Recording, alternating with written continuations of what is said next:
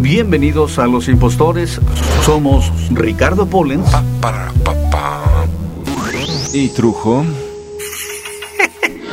¿Cómo se llama este muchacho? Se puede llamar la tortuga. Esa es nuestra propuesta el día de hoy. 9 de la mañana, 4 de la tarde y 10 de la noche, tiempo del centro. Esto es Los Impostores. Hola. Buenos días, o buenas tardes, o tal vez buenas noches. No, esta canción ya no fue. Es de mala suerte estar cantando canciones navideñas. Ya se acabó todo ese asunto. Pero empezó, no hicimos ningún programa cuando estábamos en Navidad. O sea, eso era porque estábamos festejando, yo creo, ¿no? A bueno, sí nos vimos diciendo ¡Feliz Navidad! Hicimos posada. Sí, la posada Trujillo. Después hicimos una comida navideña que tenía que... ¿Qué comimos? ¿Qué comimos? Comimos pavo, comimos romeritos, relleno, bacalao, sí, sin duda, y harto alcohol. Bueno, nótese que esto del alcohol no es porque nos guste el alcohol, porque en realidad Ricardo y yo es parte de una costumbre. Sí, en realidad nosotros por no llevar la contra, porque sí, nuestras mujeres, nuestras compañeras, sí con alcohol se ponen muy violentas. Y no queremos. Hemos tenido conflictos, hemos tenido problemas básicamente con el seguro médico, porque yo no sabía que hay límites. O sea, una cosa es que te peguen y otra cosa es lo que hace Livia Brenda con Ricardo. ¿Qué es hace Livia Brenda conmigo? No, bueno, hablo de los golpes. Es una masacre. ¿De qué estás hablando, Dios mío? ¿O lo soñé? Debes haberlo soñado, sin duda. Bienvenidos al primer programa del 2010 del show de Los Impostores. El señor es... yo soy Ricardo Pohlenz. El golpeado. Ah, sí, en tus sueños, pero ya quisieras que yo estuviera golpeado. Y él es... Rubén Trujillo, pero para los amigos soy Trujo. Para ustedes soy Trujo. Y les damos la bienvenida a esta serie de programas nuevos, frescos... bueno, o sea, hay llenos de rayos de sol. Adjetivos calificativos maravillosos para describir otros programas, pero los vamos a tomar prestados para el programa de nosotros del día de hoy, que es un poquito como darle el adiós, una despedida casi melancólica al 2009, agradeciendo que se vaya porque ha sido bastante doloroso. Ha sido, digamos que duro, ha sido un trayecto, un transcurso, una evolución en la cual podemos sentir que las cosas se complican con cada aumento de gasolina, digamos. Los aumentos en los impuestos, en los costos, las tortillas, la gasolina.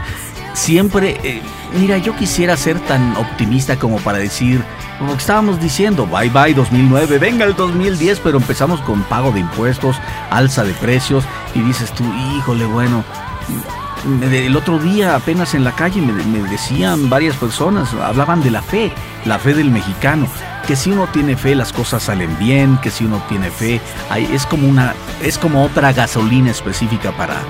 También la cobran, también subió el precio de la fe. Es lo que me pregunto, si en realidad la fe viene a ser como uno de los productos de la despensa básica del mexicano. ¿Nos van a cobrar por tener fe? Fe, esperanza y caridad. Es un paquete de canasta básica. Fe, esperanza y caridad. También es una película, creo. De hace muchos, muchos años. Un clásico ahora del cine mexicano. De cualquier modo, no sé cómo despedirme del 2009. ¿No? Hay con gente una canción. Hay gente que todavía no se acostumbra a escribir 2010. Yo no tuve mayor problema. Tú no tuviste mayor problema porque no escribes. No, pongo la fecha y pongo 2010. No digo, es 2010 y yo puse 2009. Tonto de mí. No, 2010 era como... ¿Tú recuerdas? Se acabó 2009. Hace años uno de los negocios principales de las papelerías al principio de año eran las gomas de borrar, porque la gente confundía durante el primer mes y al principio de febrero todavía, confundía el 2009, o en este caso que sería el 2009 con el 2010, siempre ponías el año anterior en tus cuadernos de las tareas, en la escuela, y tenías que borrar. Entonces, las gomas eran uno de los productos indispensables para venderse en las papelerías. Sí, sí, pero yo creo que como este año ha sido algo tan cantado porque festejamos 200 años de haber dado el grito y 100 años de haber armado una revolución, que 2010 ha sido algo que se nos ha prometido desde hace 2 años, sí. Habrá fiesta para rato, yo creo, ¿no? Pero digo yo también, o sea, sí y no. Digo, porque aquí viene el amarguete de Trujo. O sea, sí y no. Es como decir, bueno, es el cumpleaños 200 de varios movimientos y dices, es como si estuviéramos celebrando el cumpleaños 200 de mi abuelito Macario. ¿Ya que le celebras, el pobrecito? ¿Te imaginas? Abuelito, 200. No lo toques, no le des abrazo porque se desintegra. Ya empezaste a beber.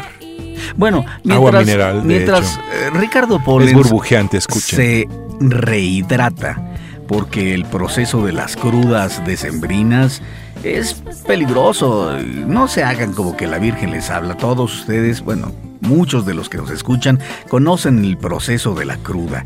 Así, mi querido Ricardo Pohlenz tiene una sed de esas que aniquilan. Tiene los ojos chiquitos, usualmente los tiene grandes, así chiquitos, así como de... No, luz, no, bright light. Vámonos con un tema... Guismo, caca. Decembrino. De esos bonitos. Decembrino, pero sí, ya se acabó diciembre. Para decirles adiós, perdóname... Discúlpame, adiós, déjame ser melancólico. Adiós, farewell, no hay un tema. Yo te pregunto, ¿no hay un tema decembrino, navideño, que verdaderamente te haya gustado mucho? Que digas tú, mira, si yo tuviera que escoger un tema de estos de Navidad, este está muy bonito, está muy bien interpretado, o este cantante o esta cantante me gusta mucho. Bueno, creo que mi clásico navideño sería...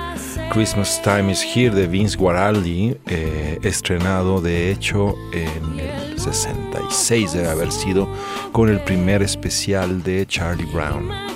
Pues no se diga más. Este es el show de los impostores. El señor es Ricardo Pohlenz. Y el señor es Trujo. Y regresamos.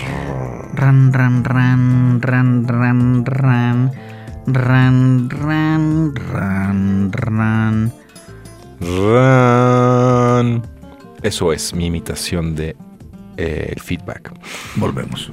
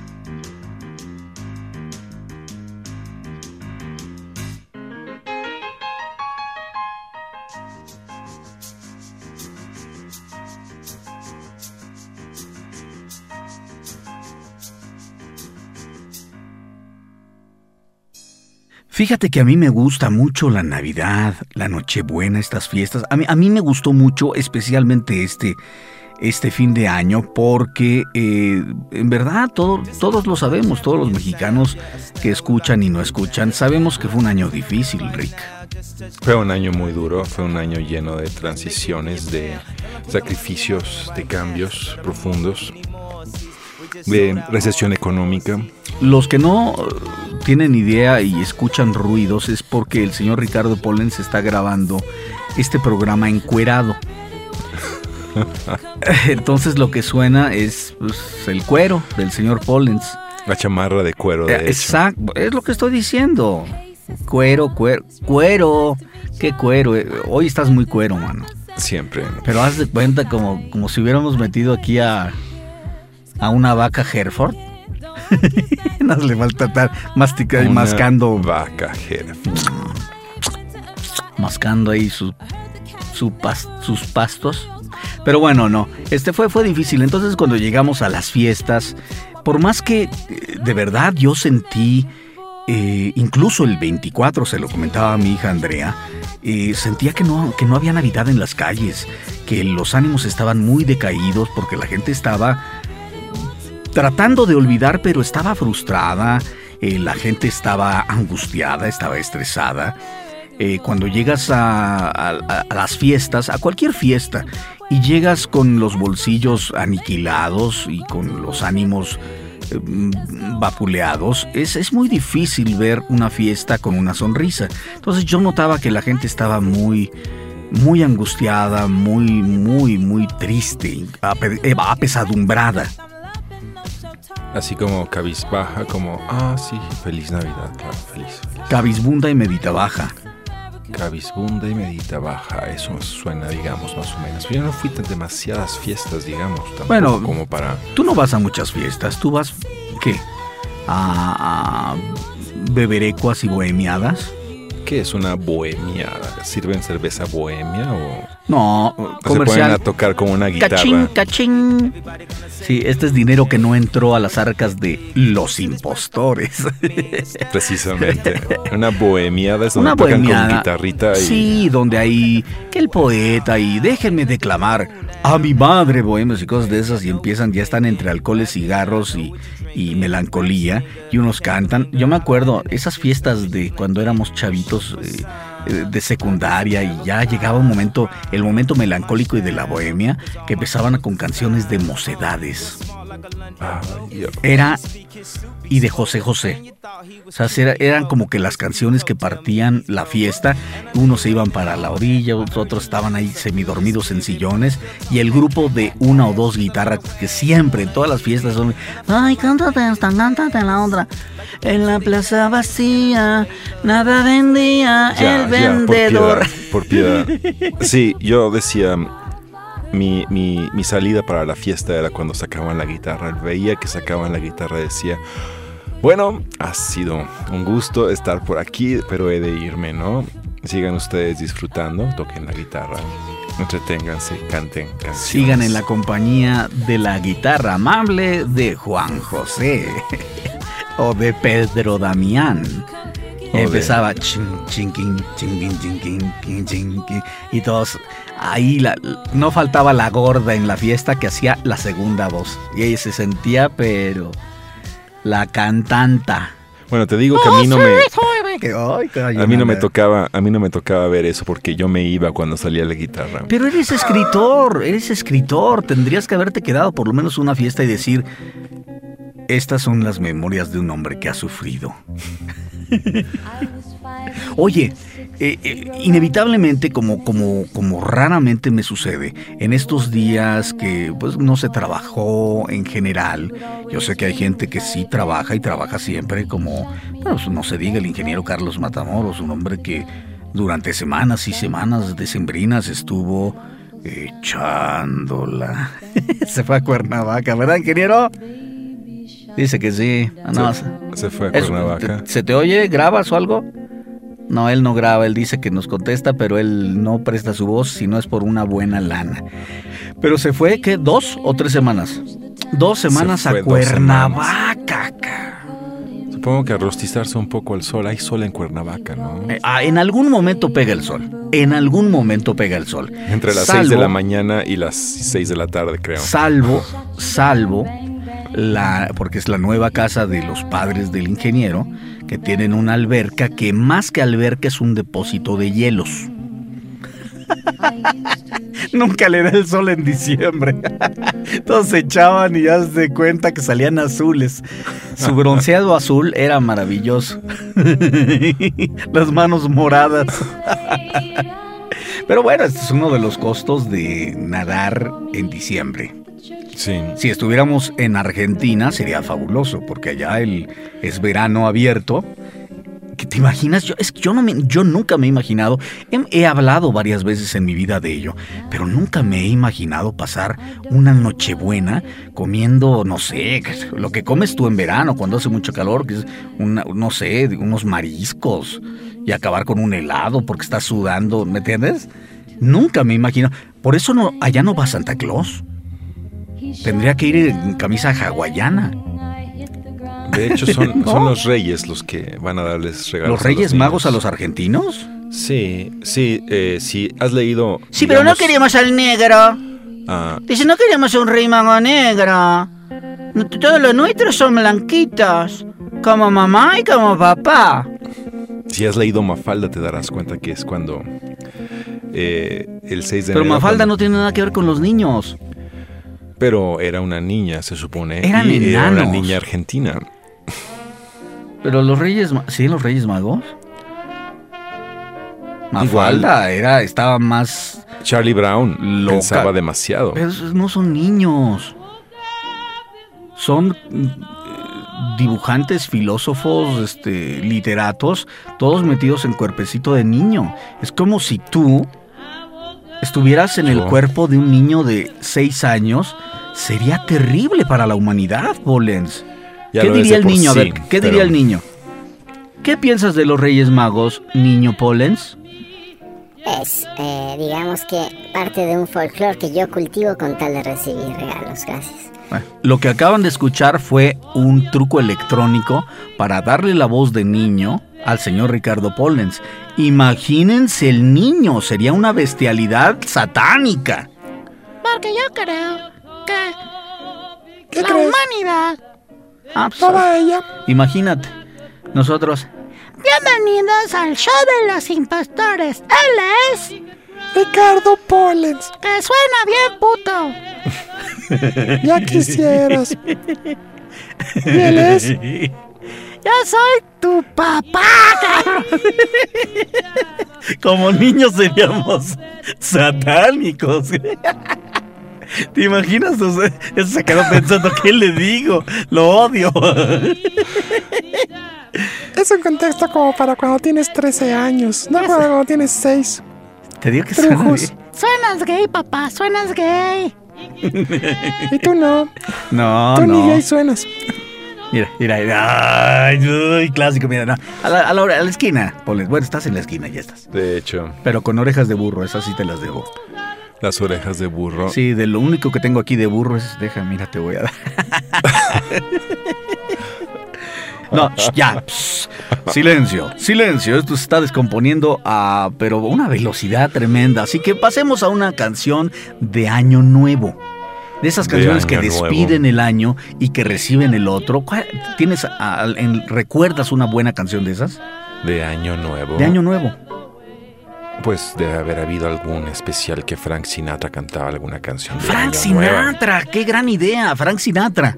Vamos a escuchar una canción que despida el año y que reciba el nuevo año, pero en la voz de Frank Sinatra. ¿Qué mejor regalo para los que escuchan el show de Los Impostores número 1 del 2010? El señor es... Ricardo Pohlenz. Y el señor es Trujo. Sí, señor, yo soy Trujo, ¿cómo no? Y regresamos después de estas notas musicales. Volvemos.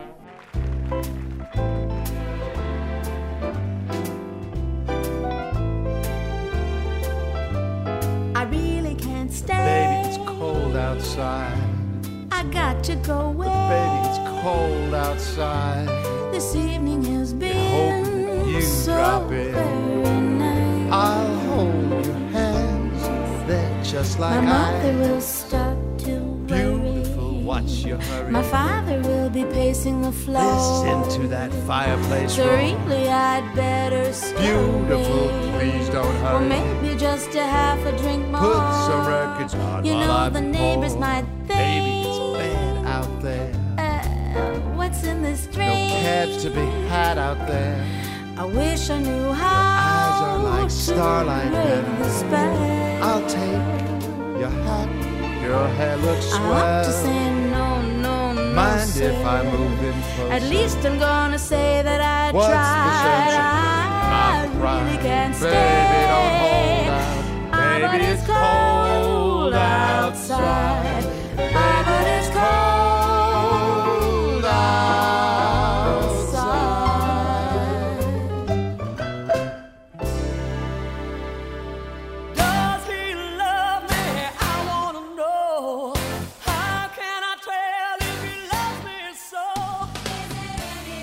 Y regresamos, Ricardo Pohlenz encuerado y un amigo de ustedes, Trujo, que bueno, no trae cueros, tampoco está en cueros y bueno, su camiseta dice, yo soy una bestia. Sí señor, tengo que admitirlo, soy una bestia peluda. Así me decían de niño. Bestia peluda. Bestia peluda. Bestia llena de pelos. Sí. De cilios, todos tú. Ellos moviéndose armónicamente diciendo, ah, todos cantando. Oye, soy un pelo. Fui a ver Avatar. Fuiste o a como ver dicen, Avatar. O como los que se quieren aquí sentir aquí muy americanos, Avatar. Fui a ver Avatar. Avatar. Now, from the creators of Titanic. ¡Ay, papá! James Cameron es un animal. Ese sí es un animal peludo, ¿eh? Sí, lo he visto. Tiene pelos. Sí, tiene muchos pelos. Pero cada tantos años le parte su madre a la industria del cine y llega con una idea nueva, con efectos nuevos, con cosas avanzadas. Está muy grueso y el equipo que lo rodea también están gruesísimos, ¿eh? Sí, la cuestión visual de la película Avatar resulta... Avatar, para los que... Estoy subtitulando por si la gente no sabe de qué está hablando el señor Pohlenz. ¿Cómo es? ¿Cómo se llama la película? ¿Cómo subtitulas al aire, Dios mío? Así, mira, dilo. Avatar. Eso es subtitulaje, yo estoy doblando. Ah. ¿Lo doblaste o lo subtitulaste? Sí, bueno, como cuando estoy explicando, es como en los DVDs que vienen con comentarios del productor o del director, esto es lo que está haciendo. Pero si lo paso nada más a doblaje, mira. Avatar. Soon in a theater next to you. Yo creo que lo que pasa con la película es que ha sido difícil hacerla. Bueno, ha sido complicado, digamos. No, que tú lo hablas en inglés y yo lo digo en español. ¿Por qué eres tan complicado? Bueno, no importa, ya. Well, I think that James Cameron is a mí me parece que estos pantalones me aprietan un poco. Pero veo que se me sale un pedazo de mi ser por aquí, por la pierna derecha. It's quite a political movie. Realmente, you see it soy homosexual y no me gusta decirlo. A mí me encanta. Creo que me equivoqué un poquito en la traducción. Creo que sí. Me encantaría hacer eso con una película de Disney, no sé. Pero bueno, Avatar tiene una animación impresionante. Ya no digamos de los efectos y todo, porque mira, a partir de la animación de tan alta calidad, ya todo lo demás es algo que hemos visto. O sea, todas las escenas de pleitos, de explosiones, eso, lo hemos visto. Lo que no había visto era la calidad y el detalle en la animación. Qué impresionante, ¿eh? Es verdaderamente impresionante y es algo que tienes que ver, de hecho, en tercera dimensión. Ah, en tercera dimensión no la vi. Debe ser todavía peor de impactante. La experiencia, digamos, que es como, ya que seguimos en la línea de Disney, es un paseo, es como subirte a un paseo en Disneyland. Subes y es una experiencia totalizadora en muchos sentidos. La tercera dimensión está manejada de tal manera que te hace sentir dentro de una circunstancia totalmente externa o alterna, digamos. Yo soy homosexual y me gusta pensar. No, perdón. Eso es parte de tus pero propósitos de año nuevo, Rubén. Jorobarte hasta aquí. hasta que no puedas más. No, en realidad creo que empezamos muy bien el año. Hay buenas películas que ver. No dejen de ir a ver Avatar. No dejen de ir a ver la del detective Holmes. Sherlock Holmes. Sherlock Holmes, creo que es una... Son muy buenos actores. Funciona muy bien. Digamos que Jude Law está notabilísimo en el papel de Watson, y Robert Downey Jr. está casi suelto, digamos. Es como una bestia que está suelta. ¿Qué es lo que me gusta? Porque tarde o temprano el tratamiento que le dan al detective Holmes y al querido Watson es diferente a lo que hemos visto. O sea, se ha visto jamás, sí. Nunca habían tratado los personajes con esa soltura y me agrada mucho porque te los hace más humanos. Pasan de ser simplemente personajes de una novela a ser personajes que pudieron haber sido chistosos, que pudieron refunfuñar o que pudieron haber sido explosivos, y los estás viendo interpretados por grandes actores. Pero no es solamente eso, hay una película también que se llama New York, I Love You, creo. Es bastante malita, pero... Me dijeron que es recomendable. Hay personas artistas que me dijeron... Está padre, está muy bonita, no me dijeron de la que está muy bonita, que está muy disfrutable.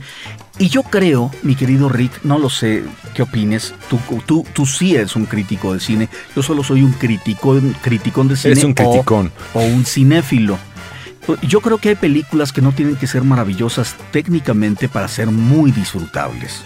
Bueno, Nueva York Te Amo viene a ser parte de un concepto y queda casi de una franquicia. Fue el productor de París Te Amo a vender la idea y se usaron realizadores renombrados y un cartel bastante notable de actores. Entonces es una película que se brilla que brilla por sus momentos, digamos, pero...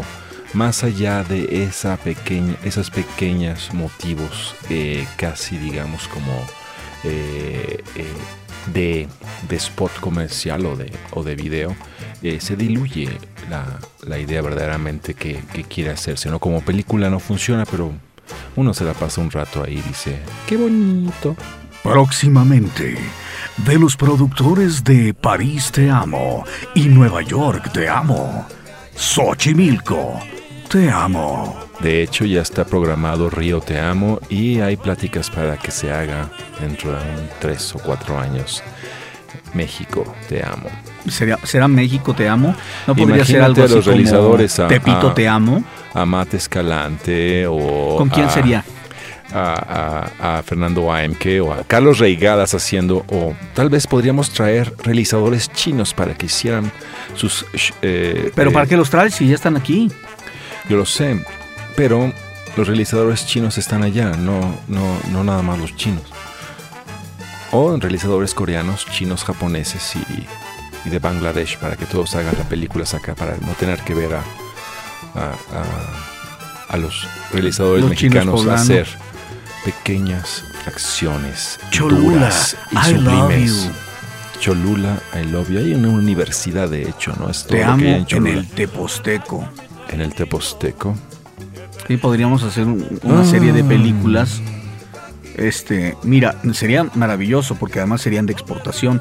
A la par de la actuación de Pacino y de Robert De Niro, Pedro Weber, Chattanooga. Estaría muy bien Pedro Weber, Chattanooga, sin duda. El Caballo Rojas. Sí, estaría muy bien. Rodrigo Vidal en... La película sería de Jaime Humberto Hermosillo. Él sería uno de los realizadores, supongo, ¿verdad? Condechi, Te Amo. Sí, de Carlos Humberto Hermosillo. Sí, pues pero entonces tendríamos que llevar forzosamente en algún personaje a María Rojo, dices. A María Rojo, sí. Es la que bailaba. Pero bueno, si metemos a María Rojo tendría que ser algo en Coyoacán, porque ella fue la delegada de Coyoacán, entonces tendría que ser en Coyoacán. Y nos tendríamos que olvidar de la posibilidad de que esta película se distribuyera doblada. Doblada en pedacitos. Así. Ella odia al doblaje. Ella odia el doblaje. Uh-huh. Lo atacó a nivel diputación. Ok, ¿para doblar aquí en México o para que doblen a María Rojo en los Estados Unidos? No, María Rojo está Francia, dobladísima. En japonés. Todo el mundo la dobló, ¿no? En chino, ¿no? Sí, es buena actriz, pero no tanto, espérate, la doblaron y la doblaron y la doblaron. Tiene el doblez por ahí. Ok. ¿No? Como sábana mil veces planchada. Ahí está el... Ahí. Redoblada. El dobladito, ahí ves el dobladillo. Me parece muy bien. Oye, ¿supiste del chisme? ¿Cuál? Manita, deja... Pásenos los jabones, ingeniero, por favor. Es el momento de... El jabonazo, el lavadero de los impostores. ¿Supiste, manita, que detuvieron a Alejandra Guzmán en el aeropuerto? ¿Quién es Alejandra Guzmán? Ah, ya, Alejandra Guzmán, no sabía. Ay, manita, te desconozco y te voy a hacer un agujero. Mira, Alejandra Guzmán, la diosa del rock. ¿De cuál? Del rock de acá. ¿De acá? ¿Todavía hay rock? De Acámbaro. Uh-huh. Acámbaro. Ay, no supiste. Ay, qué tonta eres. Sí. Mira, te voy a contar y no olvides. Apunta. ¿Por qué la detuvieron en el aeropuerto? ¿Venía con sobrepeso? No, mi amor. Ella ya bajó de peso y como que le cortaron media chichi, pues menos todavía. Pero déjame y te cuento. Estaban en el avión. Ella venía de provincia porque había trabajado muy duro, mi amor. Venía de un concierto. ¿Un concierto? De cierto concierto. Y entonces venía concierto cansada. Desconcierto. Ay, no me hagas bolas. Mira, venía de cantar y de bailar y de hacer lo que ella hace, donde ella es la reina del rock. Y entonces... En Acámbaro. Ah, no sé. Ah, de Acámbaro es el rock, cállate. Y entonces iban a volar y una venezolana de estas turistas pesadas que creen que por el solo hecho de existir tienen el derecho de meterse con las celebridades y tomarles fotos. Y entonces le empezó a tomar fotos y ya ves, se acercan y Alejandra así cuenta la versión que yo la conozco y yo sé que no es una perita en dulce, es una leona. Una leona. Es de armas tomar a esa mujer sin duda. Sí, cuando digo leona. ¿Se notó? Leona. Falta el rugido. Roar. Y entonces le dijo, ¿sabes qué, maestra? Por favor, no me tomes fotos. O sea, por favor, aléjate. Y la otra le dio igual. Ya ves cómo son los chamos. ¿Me entiendes? Los chamos. Oye, pero que te digo que te dio una foto. Mira, mi chama. Y seguía molestando. Y siguió molestando. Y que se agarran a calzonazos. Rick, yo me muero. Tú te mueres. Se golpearon. Y bueno, alguien estuvo filmando eso mientras sucedía. Fotografías, por supuesto. Nada más. Y entonces, pues el piloto que las baja del avión. Las bajó del avión. Y se las llevaron al MP. Oh. Ministerio Público, por supuesto, tú sabrás. Yo sé que no has pisado tú uno, pero mira, ni en película. Pero se las llevaron al MP. ¿Y qué pasó ahí? ¿Dónde estaban, decías? Perdonaron a la querida Ale. A ella la perdonaron, le dijeron, ¿sabes que no hay delito que perseguir? Váyase, por favor, siga su camino y sea feliz. A la venezolana ojalá la hayan empalado en un nopal seco de 3 metros. Ok. ¿Qué le hicieron entonces? ¿No le hicieron nada? Tampoco. No sabemos. En realidad ya se desvaneció en el aire y la venezolana no importa. Pero imagínate que te bajen, que te lleven al Ministerio Público porque... No quieres que te saquen una foto. ¿Por qué molestan a las celebridades como si fuera obligación de ellos dejarse sacar fotos y responder preguntas obsoletas? ¡Ay! Esto fue el momento del jabonazo, el lavadero, con Ricardo Pohlenz y Rubén Trujillo. Trujo. Ah, sí, Trujo, perdón. Chingada, tan bonito que iba el comercial, cabrón. Y Rubén Andrade Trujillo. El Trujo. ¡Toma 2! Esto. Corre videotape. Ah, no hay videotape, ¿verdad? Radio Pohlenz. Chinga. Bueno, pues llegó entonces el año, ¿no? Ya llegó el año. Sí, ya. ¿Y recuerdas alguna canción de inicio de año? Una canción de... O que hable de que vienen los Reyes Magos o algo así. Un clásico absoluto. Cincuentero, supongo. Entre 50 y 60. ¿Y qué decía la canción? Melchor, Gaspar y Baltasar son los reyes magos de la ilusión. Qué buen canto, ¿verdad? Dios mío. Gaspar y Baltasar son los reyes magos de la ilusión. El show de los impostores con el señor Ricardo Pohlenz y su amigo Trujo.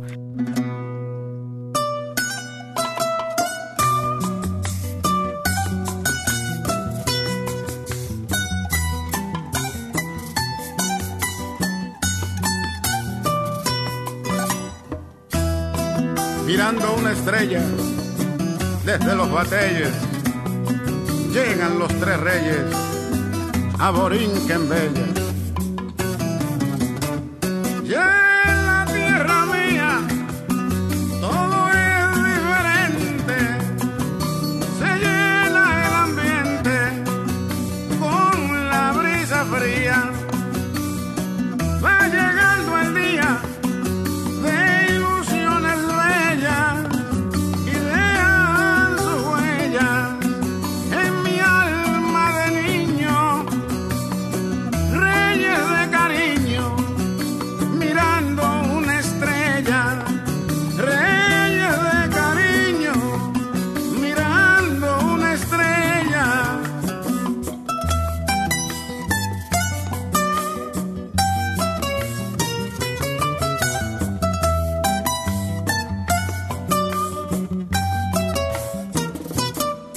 Llenos de ilusiones sobre sus camellos, llenos de ilusiones sobre sus camellos, dejan su destello en los corazones, inspiran canciones a todo el que cree y en su alma quiere irlos a encontrar y los va a esperar desde los batalles y los va a esperar desde los batalles. Ay,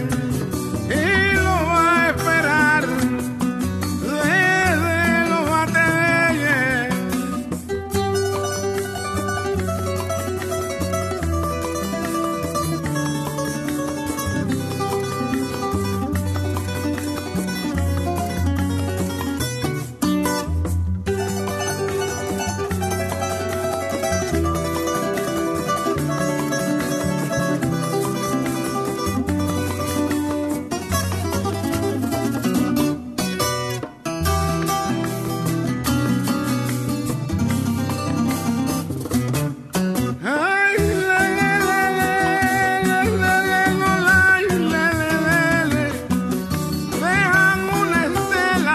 en la noche fría, dejan una estela en la noche fría, llena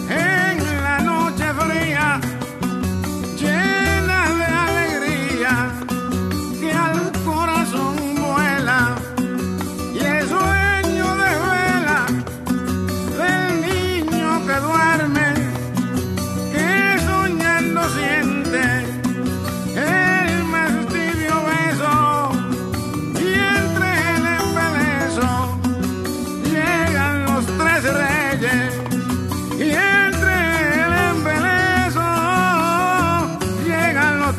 reyes. Y es que aquel lucero que sus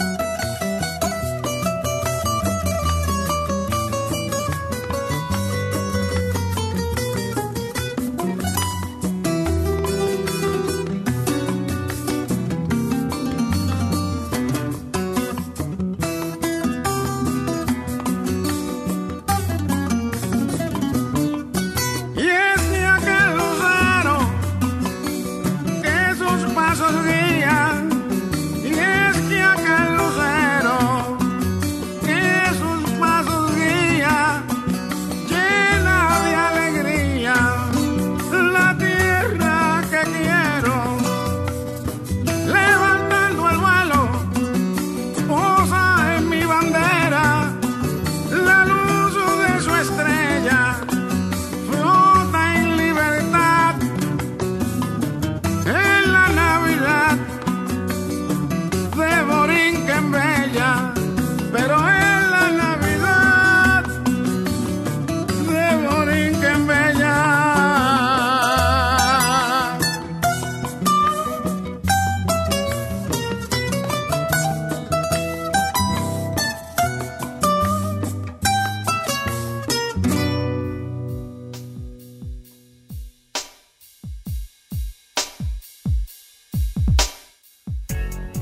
Estos son Los Impostores y estamos recibiendo el año 2010 con una expectativa que nos tiene la sangre helada en nuestras venas.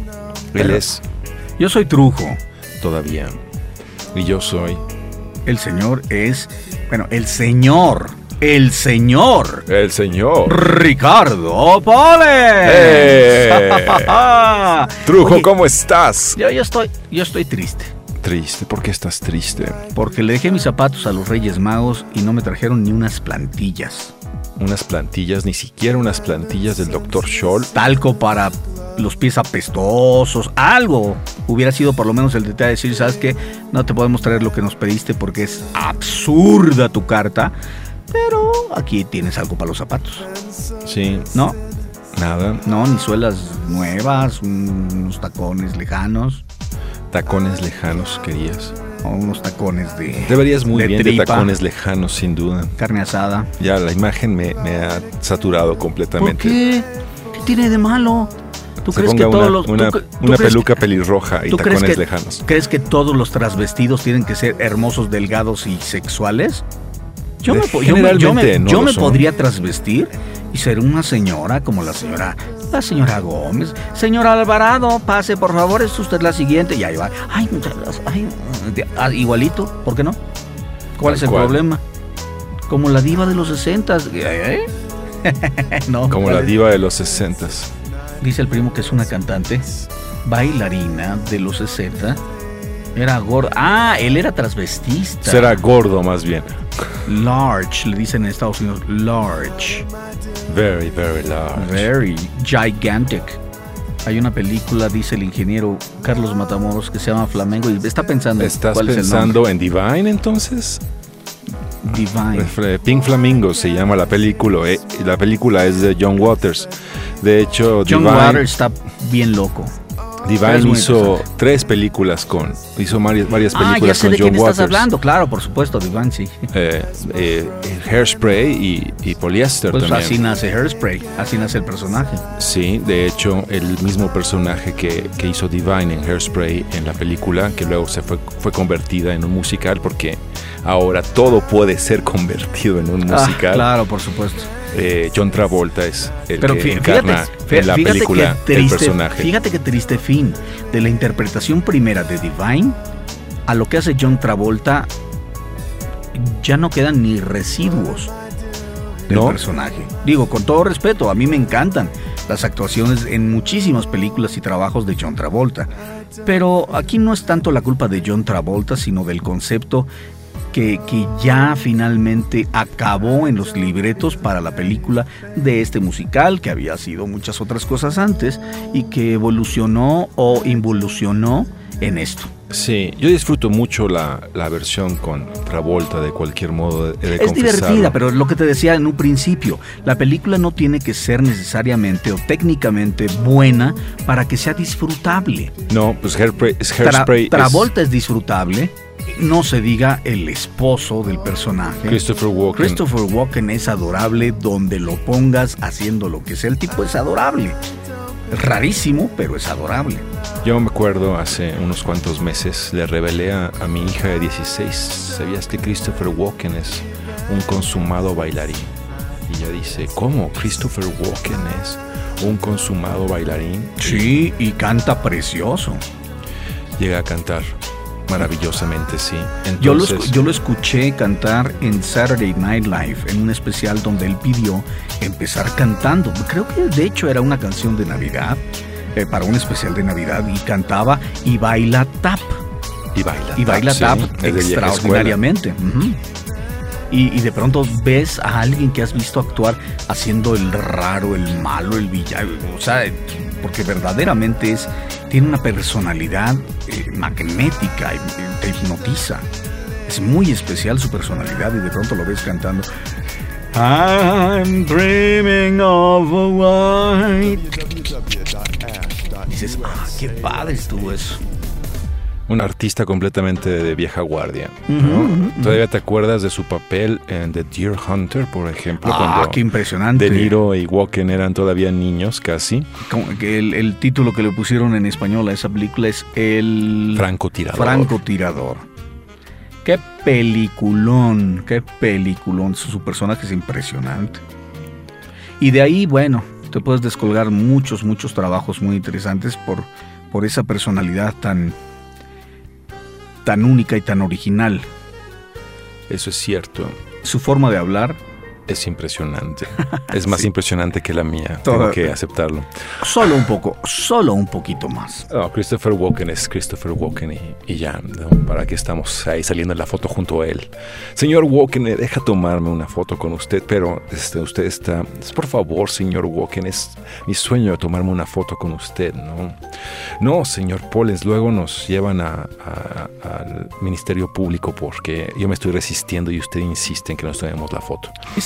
¿Estás burlándote de Alejandra Guzmán, la reina del rock? De acá. Oye, ¿a que no sabes qué, manita? Manivela Manis. A ver, cuéntame. No puedo hacer la voz. ¿Supiste del chisme? ¿Chisme totón? Del chisme que se traen ahorita con Esteban Arce.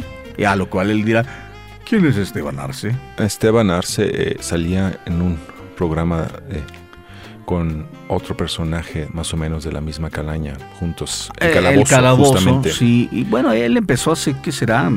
20 años. Sí, entre 18, 19, 20 años en Telehit. Tenía un programa, ahí es donde empezó. Tipo es... Todavía sigue. Sobrevive, en realidad, porque no es un tipo brillante, no es un tipo... demasiado agradable, o sea, no es un tipo necesariamente extrañable. Hay personas que sí, de alguna forma las haces parte de tu diario acontecer y ya sea su carisma o lo que de alguna forma simbolizan, te es agradable para empezar el día o para comer o para cerrar tu día viendo la televisión unos 15, 20, 30 minutos y dices, mira, me cae bien, me gusta, me tranquiliza o no, o me duerme un poco, me ayuda a dormir. Es como bañarte en una tina con agua, con lechuga, ¿no? Hay gente que eso hace en tu vida y lo agradeces, pero Esteban Arce no necesariamente lo es. Y yo creo que este escándalo que lleva 2 días y medio aproximadamente, ahorita esclareceremos de qué se trata, es simplemente de parte de él y de su equipo una forma de llamar la atención con respecto al proyecto, al programa de televisión que tienen. Simplemente es hacer escándalo para que se hable de Esteban Arce. Y él se pone como carne de cañón, básicamente para llamar la atención y no ensuciar necesariamente a sus compañeros.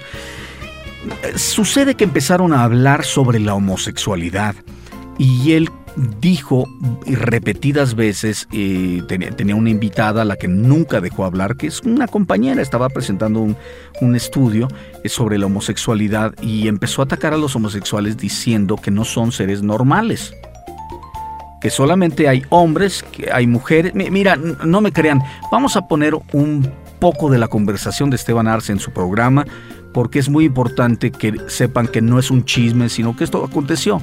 Vamos a escuchar. Bueno, Genomamex, a ver si nuestra queridísima Leslie nos puedes invitar a una posa. Él sí. Él sí, Reyes. No cambiaste el nombre. Está mejor el otro. Les dejamos a Elsie Reyes, que nos va a hablar. Elsie, de la diferencia entre la orientación sexual y la preferencia sexual.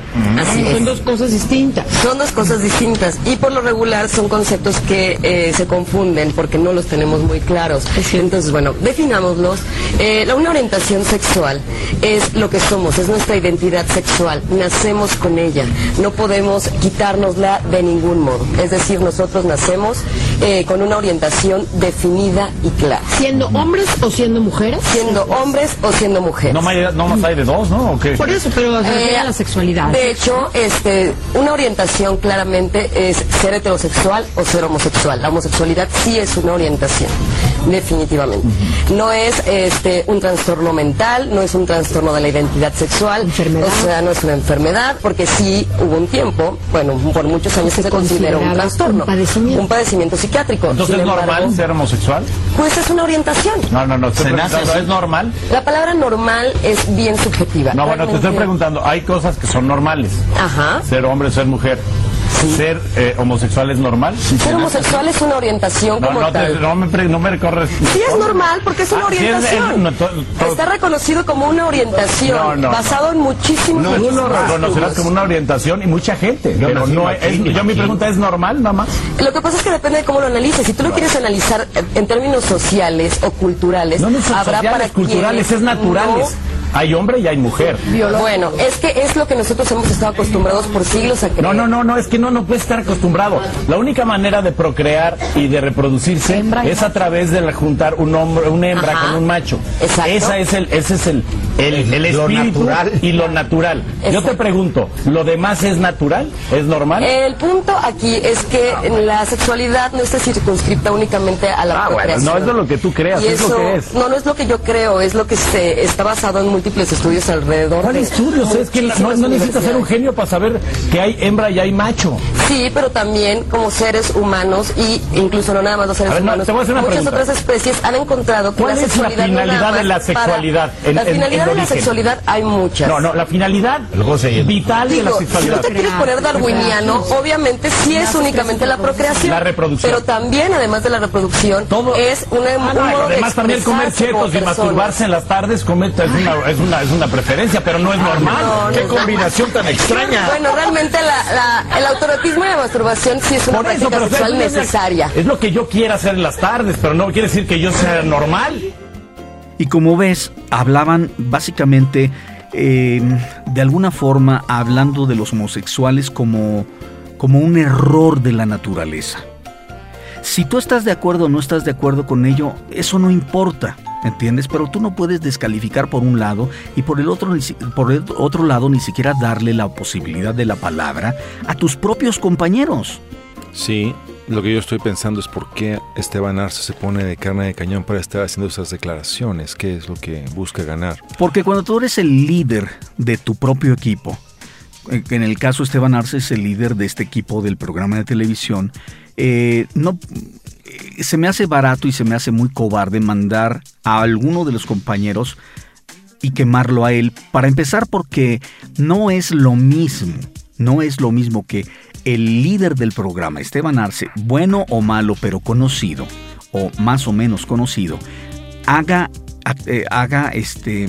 diga palabras de tanto poder y de tanta fuerza que lastiman a una comunidad. No es lo mismo que lo diga Chano o Juano. No es lo mismo que lo diga alguien que realmente no tiene importancia, al que diga, ¿sabes?, que lo corran del programa. Pero cuando lo dice el líder del programa, tú no puedes correr al líder del programa sin acabar con el programa.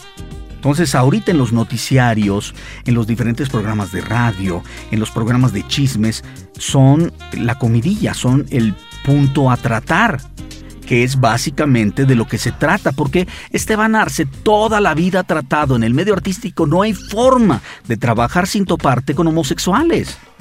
Entonces, él está acostumbrado a tratar con ellos y trata con ellos bien. Esto nada más es un ardid publicitario, Rick. Estoy seguro de ello, para, digamos que, vindicarlo de algún modo como el último reducto de una visión, digamos, cerrada sobre la palabra, yo supongo que sería elección, sobre cuáles son tus preferencias sexuales. ¿Las de Esteban Arce? No sé si sea humano siquiera, pero bueno.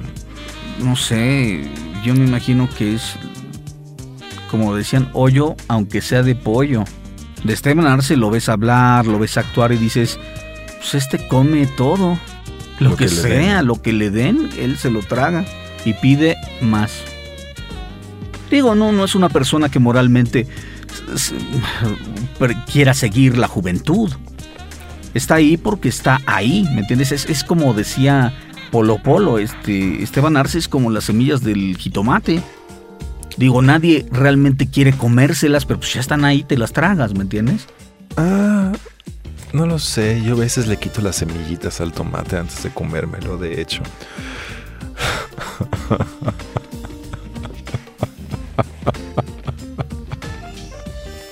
No sé, verdaderamente, el hecho de que busque ser una y ataque de esa manera. Yo hablando mal de Esteban Arce. fuiste horrible. Fue un comentario, un parámetro, un ejemplo malo si tú quieres, pero lo hizo pedazos. Yo le quito las semillitas. Y me lo... ¿Por qué eres así, Ricardo? ¿Por qué eres tan nocivo? ¿Yo soy nocivo? No. No me vean como nocivo. Entonces, bueno, Esteban Arce da igual. Esteban Arce da igual como todos aquellos que quieren llamar la atención hablando mal de algo o explotando debilidades, enfermedades o diferencias. Me parece que no vale la pena seguir hablando de Esteban Arce y podemos encontrar en la comunidad gay grandes artistas, grandes ejemplos, no como gente mala, son exactamente como todo lo demás. ¿Por qué no cerramos el programa, mi querido Rick, con tu propósito de año nuevo? Se me acaba de ocurrir un propósito, viajar más. ¿Viajar? No, viajar ya lo había hecho yo un rato. Viajar. Sí. Bueno, me debes un viaje, porque en este momento, ustedes saben, el señor Pohlenz radica en la Ciudad de México. Yo paso gran parte del tiempo en la Unión Americana, ya sea en Nueva York o en Los Ángeles, California, y esto va a ver más. De pronto vamos a ir a Chicago este año, Las Vegas y Texas. Así que bueno, si ustedes andan por ahí, échenos una cartita, un correo electrónico a radio@trujo.com y díganos sus ideas, sus deseos, sus inquietudes, incluso comenten si no les gusta algo del programa, díganos dónde están y quién sabe, el día de mañana podríamos estar hablando con ustedes, platicando en este programa, porque Los Impostores no tiene fronteras. No las tiene. Bueno, nos despedimos. Él es, insisto, Trujo. Y yo soy Ricardo Pohlenz, somos Los Impostores y, bueno, hasta que podamos, hasta más oír, digamos antes. En vez de decir hasta más ver, hasta más oír. Y recuerden que todo lo que escuchen podría ser usado en su contra. Me temo. Así, pues, huevos. Huevos. Huevos.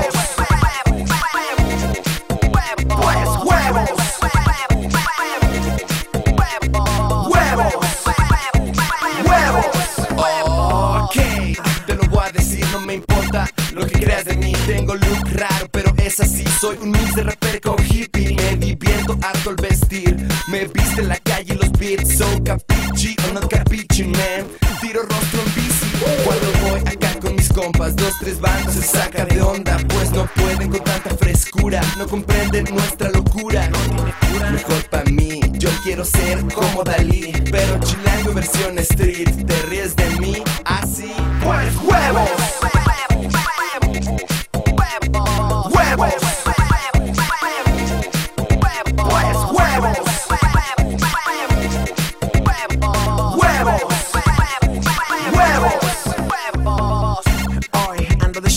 Playera negra y tenis gordos. No, hace calor. Traigo mi gorra y lentes toscos. Eso no está mal, es mi style. Ya voy rumbo para el estudio. Fresh sound, esto no es lo tuyo. Chica me detiene y quiere platicar. No te sorprendas de que me quiera ligar. Bro, ¿crees que estoy roto, bro? Me ves muy loco, bro. Así es el coto, ando más fresh de lo que crees. ¡Huevos!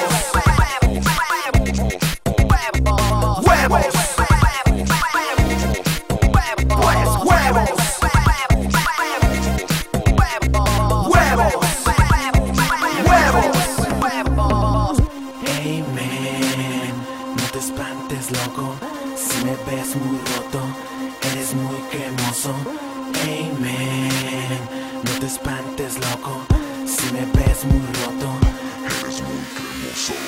Hey,